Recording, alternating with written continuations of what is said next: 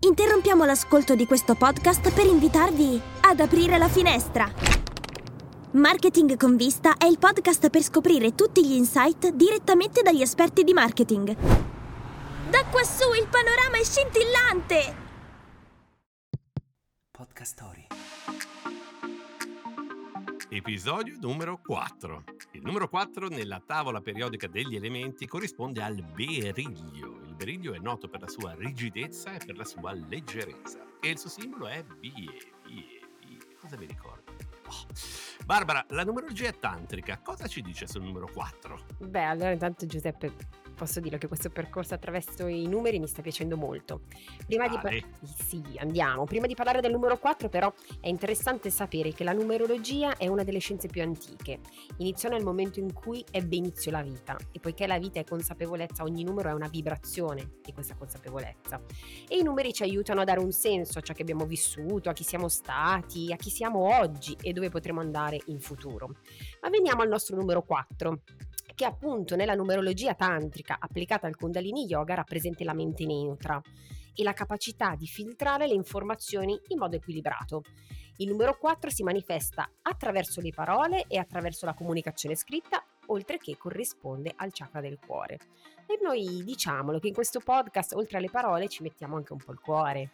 Ci mettiamo assolutamente il cuore, Barbara. Quindi grazie mille, è veramente interessante. Anch'io ho fatto le mie piccole ricerche da bravo studentelle, quindi ho scoperto che il numero 4 nell'estremo oriente è considerato un numero sfortunato. E il motivo è che la pronuncia della parola 4 in lingua cinese ha un suono molto simile a quello della parola morte. In giapponese e coreano i suoni sono del tutto identici e loro la chiamano la tetrafobia. Per questo motivo in molti edifici in Cina, Giappone e Corea non troverai mai il quarto piano, ma salteranno direttamente dal terzo al quinto. Quindi se mai dovessimo giocare a nascondino in Asia, Barbara, non scegliamo di nasconderci al quarto piano perché potremmo non essere mai più ritrovati. E quindi restare lì per sempre. Esatto. Abbiamo esatto, quindi esatto. scoperto delle cose nuove anche oggi e che dici Giuseppe? Saltiamo al quarto piano e iniziamo? Ok, ok, iniziamo. Debrief, il talk di marketing, comunicazione, tecnologia e innovazione con Barbara Cassinelli e Giuseppe Maier. Bene, partiamo con le news della settimana. Abbiamo un sacco di news da raccontarvi, due principali, una della quale mi incarico direttamente io e con la prima news andiamo a raccontarvi qualcosa che ha a che fare con Apple, ovvero il lancio di un nuovo servizio chiamato Savings, offerto dalla società di Copertino in collaborazione con Goldman Sachs, che è una delle banche d'affari più importanti al mondo. In sintesi, si tratta di un conto di risparmio che offre un tasso di interesse del 4 e 15% all'anno, una cifra veramente non da poco se pensate che la media nazionale è molto più bassa, intorno allo 0,5. Savings può essere aperto in meno di un minuto e gestito interamente con il proprio iPhone tramite l'app Wallet, quindi veramente qualcosa di pazzesco da un punto di vista sia di facilità di utilizzo, sia dal punto di vista di facilità anche di apertura, se tenete conto che eh, il primo giorno eh, di apertura del servizio sono stati raccolti qualcosa come 400 milioni di dollari e in meno di una settimana si è arrivati a un miliardo di dollari.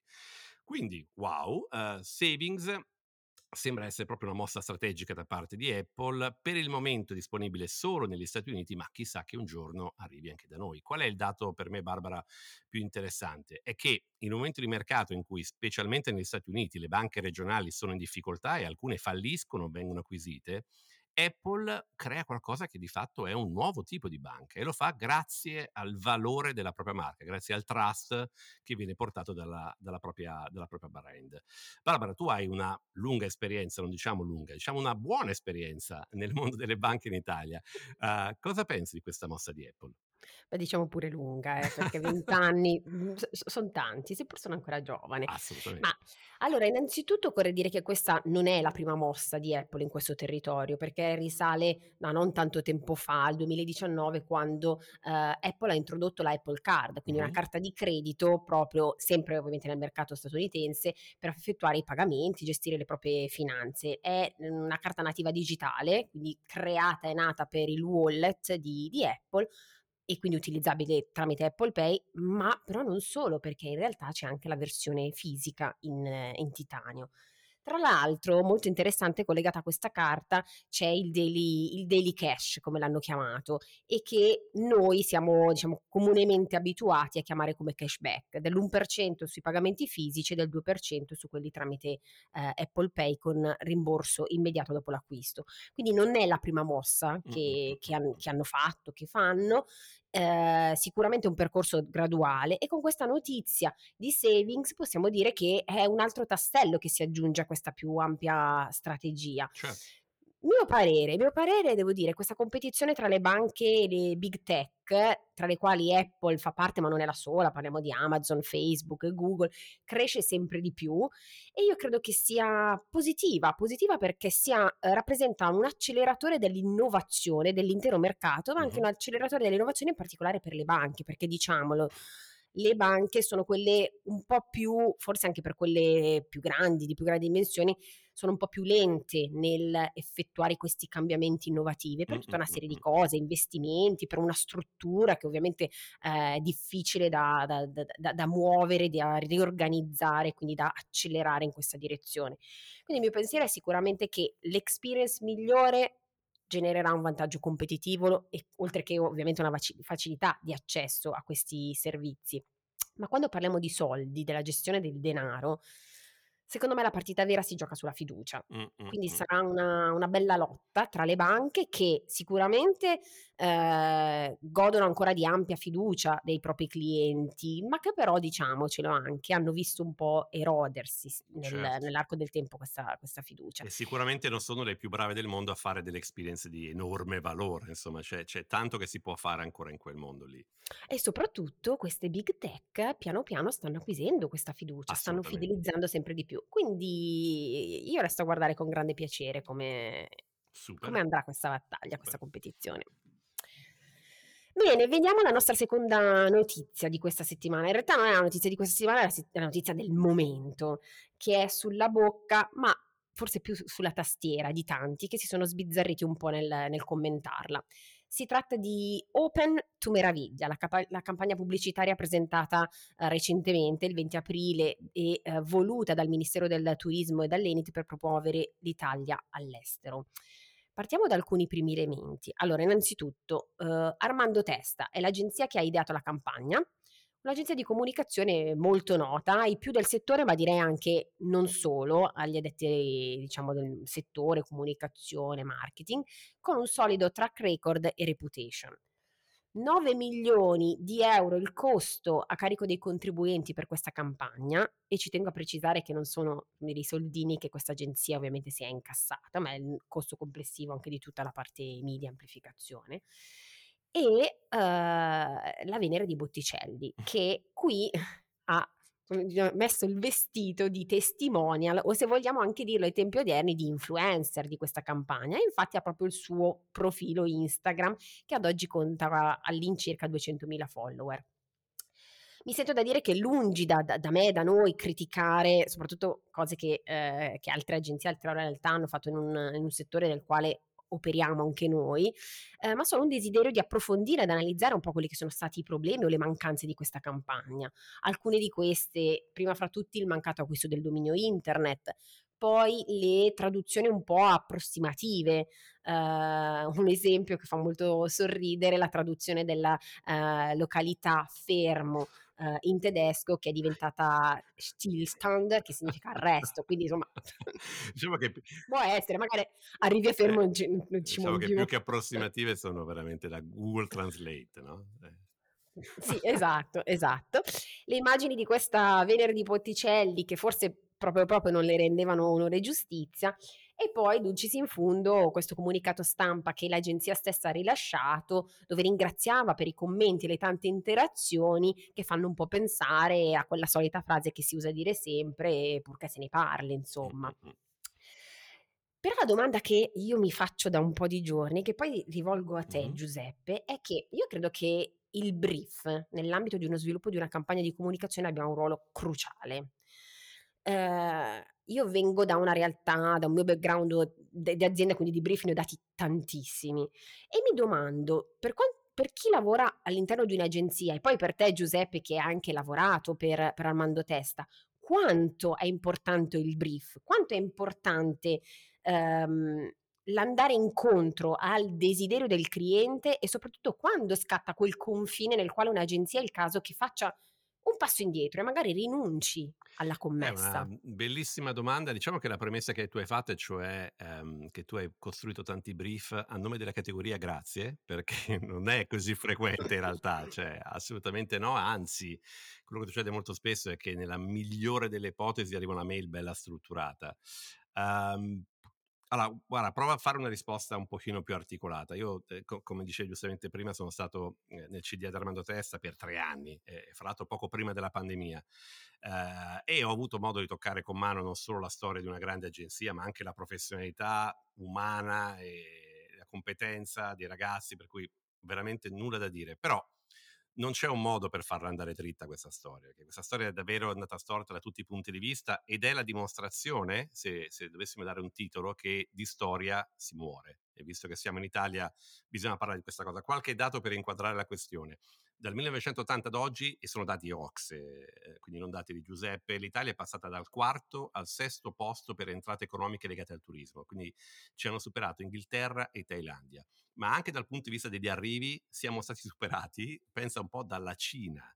Eh, ovviamente la colpa non può essere solo delle campagne di promozione o dei brief, e c'è anche un tema storico no? molto rilevante. Chi ha qualche anno in più si ricorderà la fam- famigerata storia di Italia.it con sei governi e 45 milioni di euro spesi, che veramente grida vendetta da tutti i punti di vista. Però proviamo ad essere pratici, capiamo cosa non ha funzionato, al di là delle facili battute e delle visioni di parte. Uh, una campagna di promozione che vuole essere degna di questo nome deve essere differenziata, cioè diversa da qualsiasi altra cosa che abbiamo visto prima, rilevante, quindi importante per il pubblico che abbiamo scelto, e poi difendibile, ovvero capace di portare un messaggio che dura nel tempo e che possiamo fare nostro. E quindi proviamo a vederli punti per punti questa roba. Open to Meraviglia non è differenziata. Ci sono state anche di recente campagne con messaggi molto simili in altri paesi che hanno anche utilizzato addirittura dei virtual influencer, quindi non possiamo dire che siamo stati bravi perché l'abbiamo differenziata. Questo elemento non c'è non è rilevante, o quantomeno non è rilevante per un pubblico interessato a fare del turismo di valore in Italia, perché eh, il pubblico è sempre più globale ed è un pubblico che ha fame di esperienze personali nelle quali immergersi. Uh, c'è molta arroganza in questa campagna e nel messaggio per cui c'è una Venere in virtual influencer e questo non è un elemento che avvicina le persone, anzi. Uh, infine il tema della sostenibilità. Nel lungo periodo questo messaggio non è sostenibile ed è ed è un po' paradossale che sia stato creato proprio da un'agenzia come Armando Testa, che invece è quella che ha inventato la famosa campagna dei famosi per la qualità, dove c'era John Lemon no? negli, anni, negli, anni, 2000, che, che è diventata Vero. veramente qualcosa di forte e di difendibile nel tempo. Sia chiaro comunque, comunicare l'Italia nel mondo è una sfida pazzesca da tutti i punti di vista. Non è facile e non voglio banalizzarlo, però credo che proprio per questo motivo uh, sarebbe stato importante avere anche un po' di umiltà in più e affrontare la cosa con meno arroganza rispetto a quello che è stato fatto, soprattutto poi nel comunicato stampa dell'agenzia, come raccontavi tu. Però però questo ci aiuta, eh, con grandissima eleganza del quale aiutiamo infinitamente i nostri autori, a introdurre anche il nostro prossimo ospite, perché... Assolutamente, il rullo esatto. di tamburi perché siamo molto curiosi di sapere cosa ne pensa un esperto di comunicazione, una, una persona che voglio introdurre come merita, um, dicendo le seguenti cose. Prima di tutto un caro amico, uh, in secondo luogo è un autore eh, di libri di grande successo, è un docente anche di marketing uh, e, e, comunicazione nelle, import- nelle, più importanti università um, italiane, ma mi sento di dire anche internazionali, poi ci racconterà lui, ed è CEO di Spring Studios, quindi Debrief dà il benvenuto a Giuseppe Stigliano. Benvenuto Giuseppe. Ehi, benvenuto. Ciao ragazzi, grazie mille, grazie, grazie dell'invito. Beh, comunque una domanda mi sorge spontanea, con tutte le cose che fai, ma quanti anni hai? Ah, pensavo, ma qu- quando, se la domanda fosse stata ma quando dormi, la risposta sarebbe stata immediata, troppo poco. E sono nato nel 1981, quindi... Cioè, un bambino, un bambino. bambino, bambino. Un'eccellenza italiana nel mondo ed è anche giovane. No, sta, devo stagionare di più, intendi? Cioè, devo... Giuseppe, da dove ci podcasti? Da dove, dove, sei in questo momento? Sono a New York, eh, mattina presto, quindi vi ringrazio molto per averla schedulata a quest'ora. E eh, sono, per darti il buongiorno. Sono a Tribeca. Ma insomma, Giuseppe, siamo felicissimi di averti qui a Debrief, è sempre un piacere rincontrarti e partiamo da Spring. Di che cosa si occupa? Come si differenzia dalle altre realtà di marketing, comunicazione presenti sul mercato e nel quotidiano, in che cosa consiste il tuo ruolo di CEO? Mamma che domandona. Allora, Spring è una uh, agenzia di marketing e comunicazione internazionali, quindi gli uffici sono a Los Angeles, a New York, a Londra, a Milano, stiamo cercando di valutare nuove aperture in altri paesi d'Europa, in Medio Oriente, quindi diciamo siamo una boutique con un posizionamento molto preciso sui settori fashion, beauty, lifestyle, hospitality, mm, lusso, quindi storicamente l'agenzia è nata 25 anni fa servendo questo segmento di mercato. Questo è un primo elemento di differenziazione. Un secondo elemento di, di differenziazione, che poi è una delle ragioni principali per cui eh, quando mi è stata data la possibilità ho accettato con grandissimo entusiasmo, e che eh, contrariamente alle mie esperienze precedenti, io subito prima di, di, questo lavoro ero amministratore delegato di J. Walter Thompson, poi diventata Wonderman Thompson eh, in Italia, quindi eh, anche io sono una agency person, come direbbero da queste parti, e, e una delle ragioni per cui mi sono entusiasmato quando è venuta fuori questa, questa opportunità è che Spring ha sotto lo stesso tetto tre elementi chiave della filiera della comunicazione, che sono la parte di ideazione, quindi l'agenzia creativa che conosciamo tutti, la parte di produzione, quindi dove poi andiamo a fare gli shooting, no? dove creiamo quello che è stato ideato, e la parte di attivazione, quindi di eventi.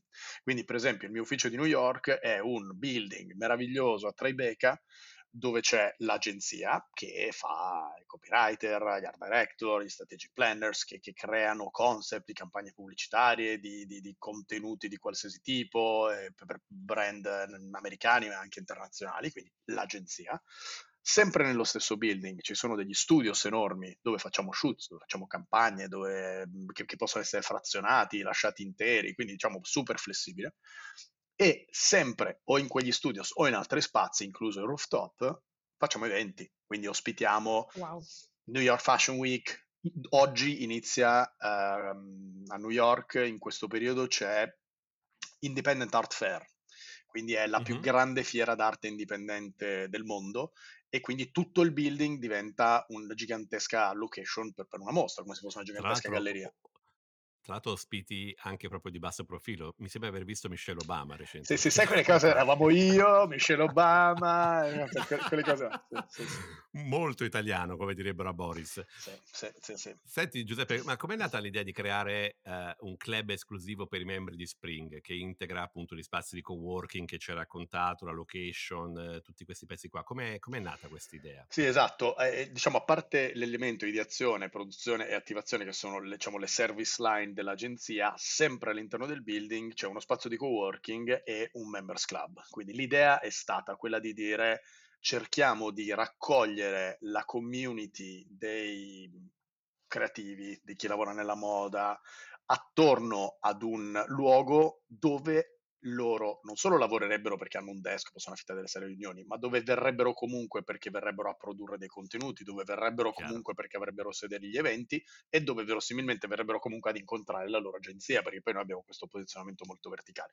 Quindi l'idea era, se vuoi, tra virgolette, di portarci i clienti in casa e certo. di s- costruire però un rapporto non più cliente-agenzia, ma proprio di, di community con uh, i nostri interlocutori e dove immagino che sia fondamentale quello che porti tu, cioè il tocco italiano. Eh, in, che cosa tu trovi il tocco italiano? In che cosa pensi di stare in qualche modo incidendo no? nel cambiamento del posizionamento e nel cambiamento del, dell'approccio di Spring? Allora, L'incidenza è la seguente. Non parliamo di pizza. Eh. No, no, ma parliamo anche di quello, perché l'incidenza è stata, entro il primo giorno, poi giorno vorrei un caffè, caffè agghiacciante, la, la, mattina dopo ho cambiato il fornitore del caffè.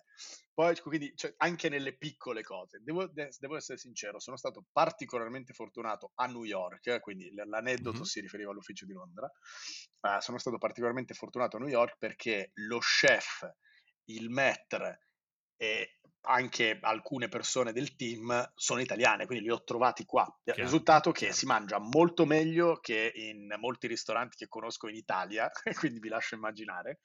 Eh, c'è un servizio, un'attenzione a tutta una serie di dettagli, alla celebrazione della customer experience che è veramente wow. notevole. Io ho una curiosità, come, uhm, le hai scelte queste le avete scelte queste sedi? Londra, Milano, New York? Allora, diciamo che se io dovessi sognare di avere Spring su una mappa, ti direi che la vorrei a Los Angeles, a New York, a Londra, a Milano, a Parigi, a Dubai e a probabilmente anche a Shanghai e a Seoul e se poi devo proprio uh, esagerare ti ci metto dentro Sborone. anche Città del Messico, Lagos in Nige- Nigeria, eccetera, perché sono quelle un po' più, o Seoul in Corea, sono quelle un po' più emergenti. Qual è il punto? Il punto è Spring lavora da quando è nata con la moda e, e la moda è, sai che si dice, la moda è ciò che passa di moda perché per definizione non sarebbe moda altrimenti, no? Per cui vive di tendenze, vive di rincorrere i trend, vive di creazione di trend. Quando lavori per 25 anni con chi i trend li crea, adesso sto semplificando, ma con chi ha bisogno di essere sempre sull'edge, inevitabilmente diventi l'agenzia di riferimento per chi cerca rilevanza culturale. Cioè chiunque non Mhm. sia il tier one della creazione di tendenza vuole essere quella cosa lì, vuole avvicinarsi. Per cui Certo. tipicamente i brief che riceve la mia agenzia sono brief che dicono eh, voglio ra- ra- ringiovanire il target, voglio riposizionare quel brand o quel sottobrand o quel prodotto su un audience più giovane, voglio capire che, mo- che ruolo posso giocare sulla generazione Z, alfa, cioè tutto quello che ha a che fare con la rilevanza culturale è oggettivamente riconosciuta a Spring come eh, Mm, Spring mm, è mm. riconosciuta come il go-to place. Di conseguenza devi essere nelle città in cui questo succede, nelle città che pulsano di più, nelle città in cui la rilevanza culturale tende a essere celebrata, Certo, ma anche quelle che poi sono il punto di riferimento, no? Quindi è un po' questa la logica. Mi verrebbe da chiederti, visto quello che dicevamo prima su Open to Meraviglia, quanto Milano è ancora centrale, al di là di quello che noi ci raccontiamo su queste tematiche. Secondo te sì o no? Vabbè, il fatto che abbiano scelto te come CEO forse è già una risposta, no? Ma p- p- io sono calabrese, non sono milanese, ma eh, il... Vabbè, no, italiano, scherzo, cioè non è scherzo, una cazzo. scherzo. Allora, eh, devo dire che Mhm. credo di aver lasciato Milano nel momento peggiore per lasciare Milano, nel senso che Milano è in un momento, secondo me, di grandissima grazia. Mhm. Conosco almeno una decina di expat che si sono trasferiti a Milano senza parlare italiano. Lo sottolineo perché questo elemento è molto diverso dal passato. Qualche anno fa chiunque Assolutamente. ti avrebbe detto eh, ma non posso andare in Italia, non parlo italiano.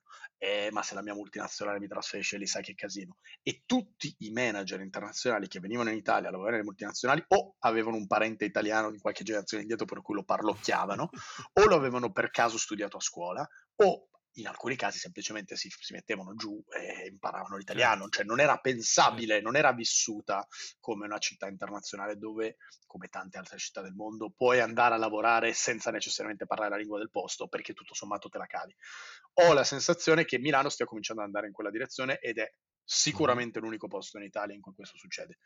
In più, dall'Expo in poi, nonostante le, le- le- onde del Covid e i deliri vari, è oggettivamente una città in grande spolvero, fermento, crescita, per cui quando scherzando mi dicono ma come te ne sei andato da Milano du- due o tre anni fa, nel momento in cui Milano era... E io dico sì, lo so, mi, mi diverto così, e, e tra l'altro sono andato a Londra che in realtà in teoria è- sta seguendo la traiettoria opposta perché non è più quella di una volta, c'è stata la Brexit, un sacco di gente se n'è andata, ma allora in realtà io sono uno a cui piace cercarsi le, le opportunità, per cui quando c'è Corrente instabilità... contraria. Ma, ma sì, ma quello neanche tanto deliberatamente, però la verità è che se poi sono in un posto in cui non si capisce bene, c'è confusione, bisogna Certo, ricostruire, certo. eccetera, la verità è che ci sono un sacco di opportunità, per cui se ci pensi non è male.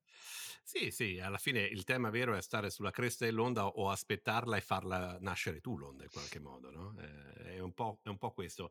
E parlando di onda, yes. era la mia domanda voleva avere uno scopo, Giuseppe, e che era quindi, cioè non la vediamo proprio una sede tipo Bali, Fuerteventura, qualcosa, perché Credo che candido. voglia candidarsi per venire. Già ha trovato prima in Chiara Marconi di Chite in una puntata precedente una socia per un viaggio in Messico. Ora sto cercando lavoro a Bali, Giuseppe. Quindi non a Bari, a Bali. Sì, Esatto, quindi nel caso sì. io mi candido, eh. Sarà fatto, Vedi prendo nota. Tra l'altro ho, ho letto di recente, forse era una bufala, ma la notizia di qualcuno che è finito a Bali anziché a Bari e se ne è accorto a metà strada in Assolutamente sì. aeroporto, Ass- quindi ed era il problema del navigatore o dell'agenzia di viaggio in quel caso? Non ricordo. Beh, però dai, non gli è andata proprio male. Anziché andare a Bari, è andato a Bari. No, quindi, beh, è insomma, caduto in piedi. Dipende dal punto di vista. Giuseppe, parleremo con te per degli anni, però dobbiamo, dobbiamo essere bravi e precisi e farti, e farti anche tutte le domande che avevamo immaginato. Quindi provo a andare verso qualcosa di un pochino più personale, senza andare troppo sul personale, ci mancherebbe altro. Però eh, ti chiedo di darci un po' di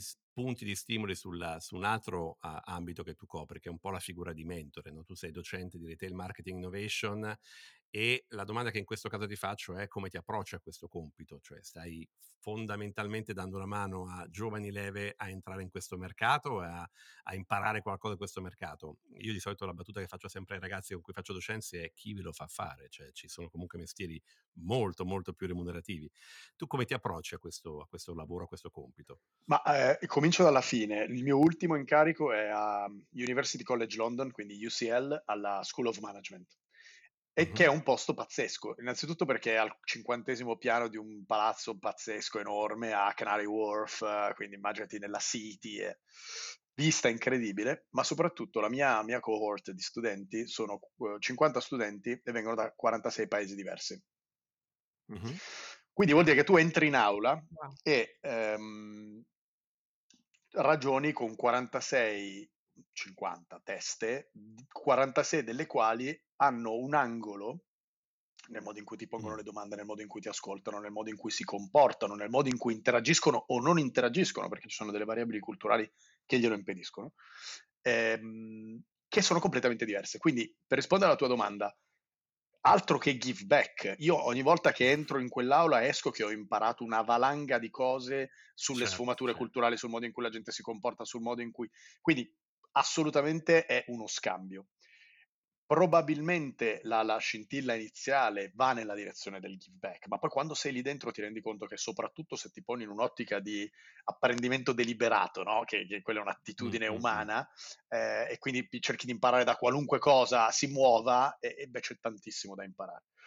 Personalmente ne traggo diversi benefici al di là del tema di imparare tante cose, c'è un tema di eh, talent acquisition, nel senso che eh, verosimilmente eh, c'è sempre qualcuno particolarmente bravo con cui poi finisco o a lavorare perché lo assumiamo o che mi coinvolge qualche anno dopo in una startup o che mi coinvolge, quindi c'è comunque tutto quell'ambito di eh, in, in, intercettare e, e legarsi a dei talenti. E poi c'è anche un tema più di business, nella misura in cui eh, spesso mi capita di invitare eh, manager di alcune aziende con le quali lavoriamo che vengono in aula, raccontano quello che fanno, raccontano i progetti e poi magari capita di andare a pranzo, quindi l'idea di, di, di mm, consolidare, rinforzare legami, rapporti, eccetera, è comunque importante. Last but not least, ed è così che io concepisco tutte le scelte della mia carriera, eh, è completamente sinergico alle altre cose uh-huh. mi costringe a rimanere sharp perché devo essere subito aggiornato su tutto, non posso raccontare ai ragazzi delle cose che sono obsolete, non posso raccontare dei case study che sono recenti, quindi sono costantemente aggiornato a leggere, a preparare eh, lezioni, slide, contenuti.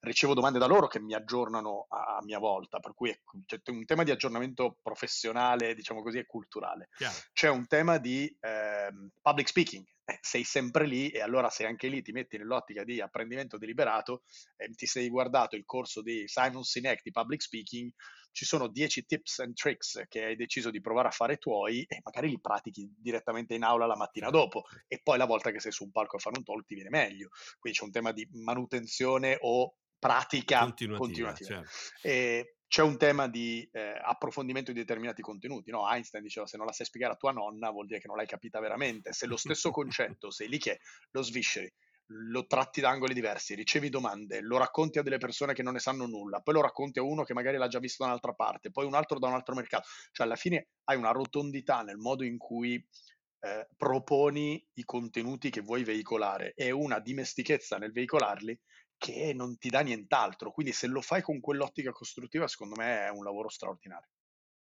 Sì, e, e dall'altra parte mi sta venendo in mente che, ah, prima di tutto consigliamo a tutti di, di guardarsi il tuo simpatico talk sul TED, dove secondo me alcune di queste cose vengono fuori, no? perché parli del marketing come, come superpotere eh, da certi punti di vista, quindi ampiamente consigliato e eh, ampiamente confermato anche dalla mia esperienza personale. Io e Giuseppe siamo anche soci, no? si può dire questa cosa, non credo che la finanza ci ascolti, in aziende improbabili, eh, nel senso che non diresti mai che abbiamo investito insieme in una roba roba, ma invece è parte di quell'apprendimento continuativo che, che viene fatto.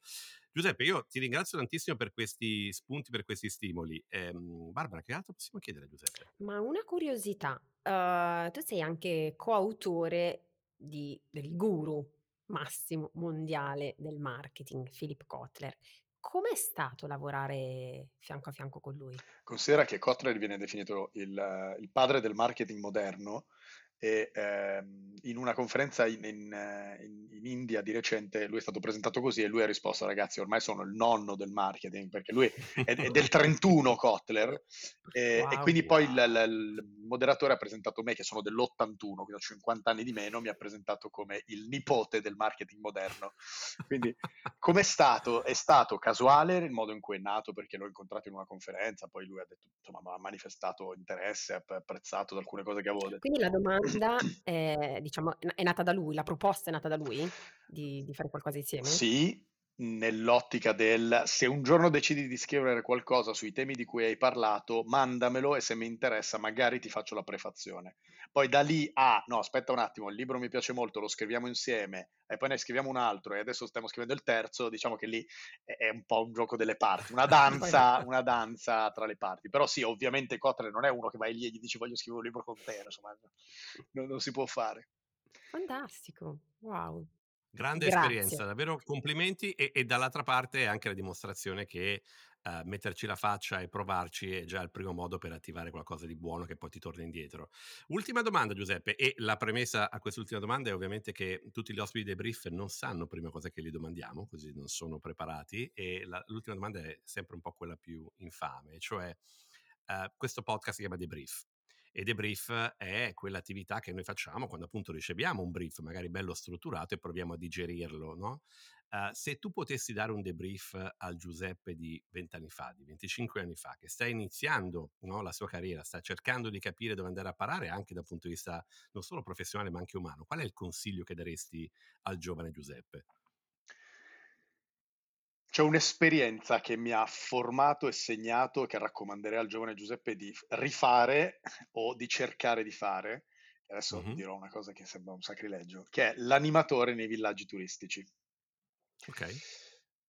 Io credo di dovere tre quarti di quello che sono ai semini piantati in quell'esperienza, non tanto per l'esperienza in sé, perché si può, essere, si può fare in altro modo, ma perché io quando lavoravo in villaggio, ogni giorno pranzavo e cenavo con degli sconosciuti.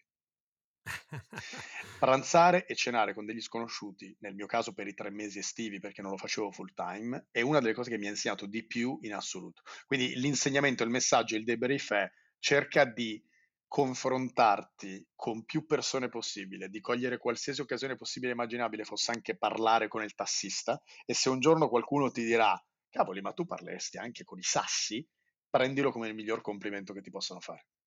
Wow, bello, Wow, bello, bello, bello. bellissimo, bellissimo. Questo mi ricorda anche un po' la mia mamma, è così, parla anche con i sassi, quindi Quindi potrebbe fare il CEO di una società multinazionale. Proviamo a Potrebbe, dire alla mamma di Barbara. potremmo, potremmo. Grazie Giuseppe, grazie mille, grazie per averci condiviso un po' di te, un po' delle tue esperienze. Resteremo qui ore, ma dalla regia già ci fanno cenni, gesti, un po' di tutto.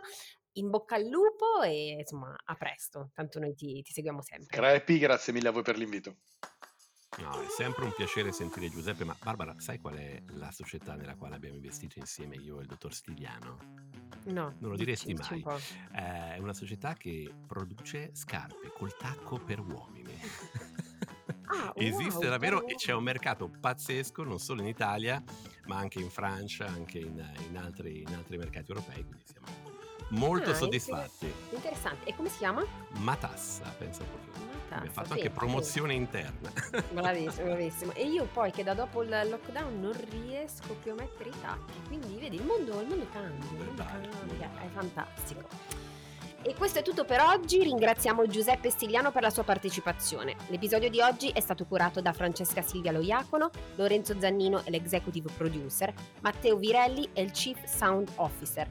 Se ti piace quello che hai ascoltato, please fai follow, download and subscribe per ricevere ogni settimana un nuovo episodio di Debrief su Spotify, Apple Podcast o dovunque ascolti i tuoi podcast. Ciao Giuseppe! Ciao Barbara!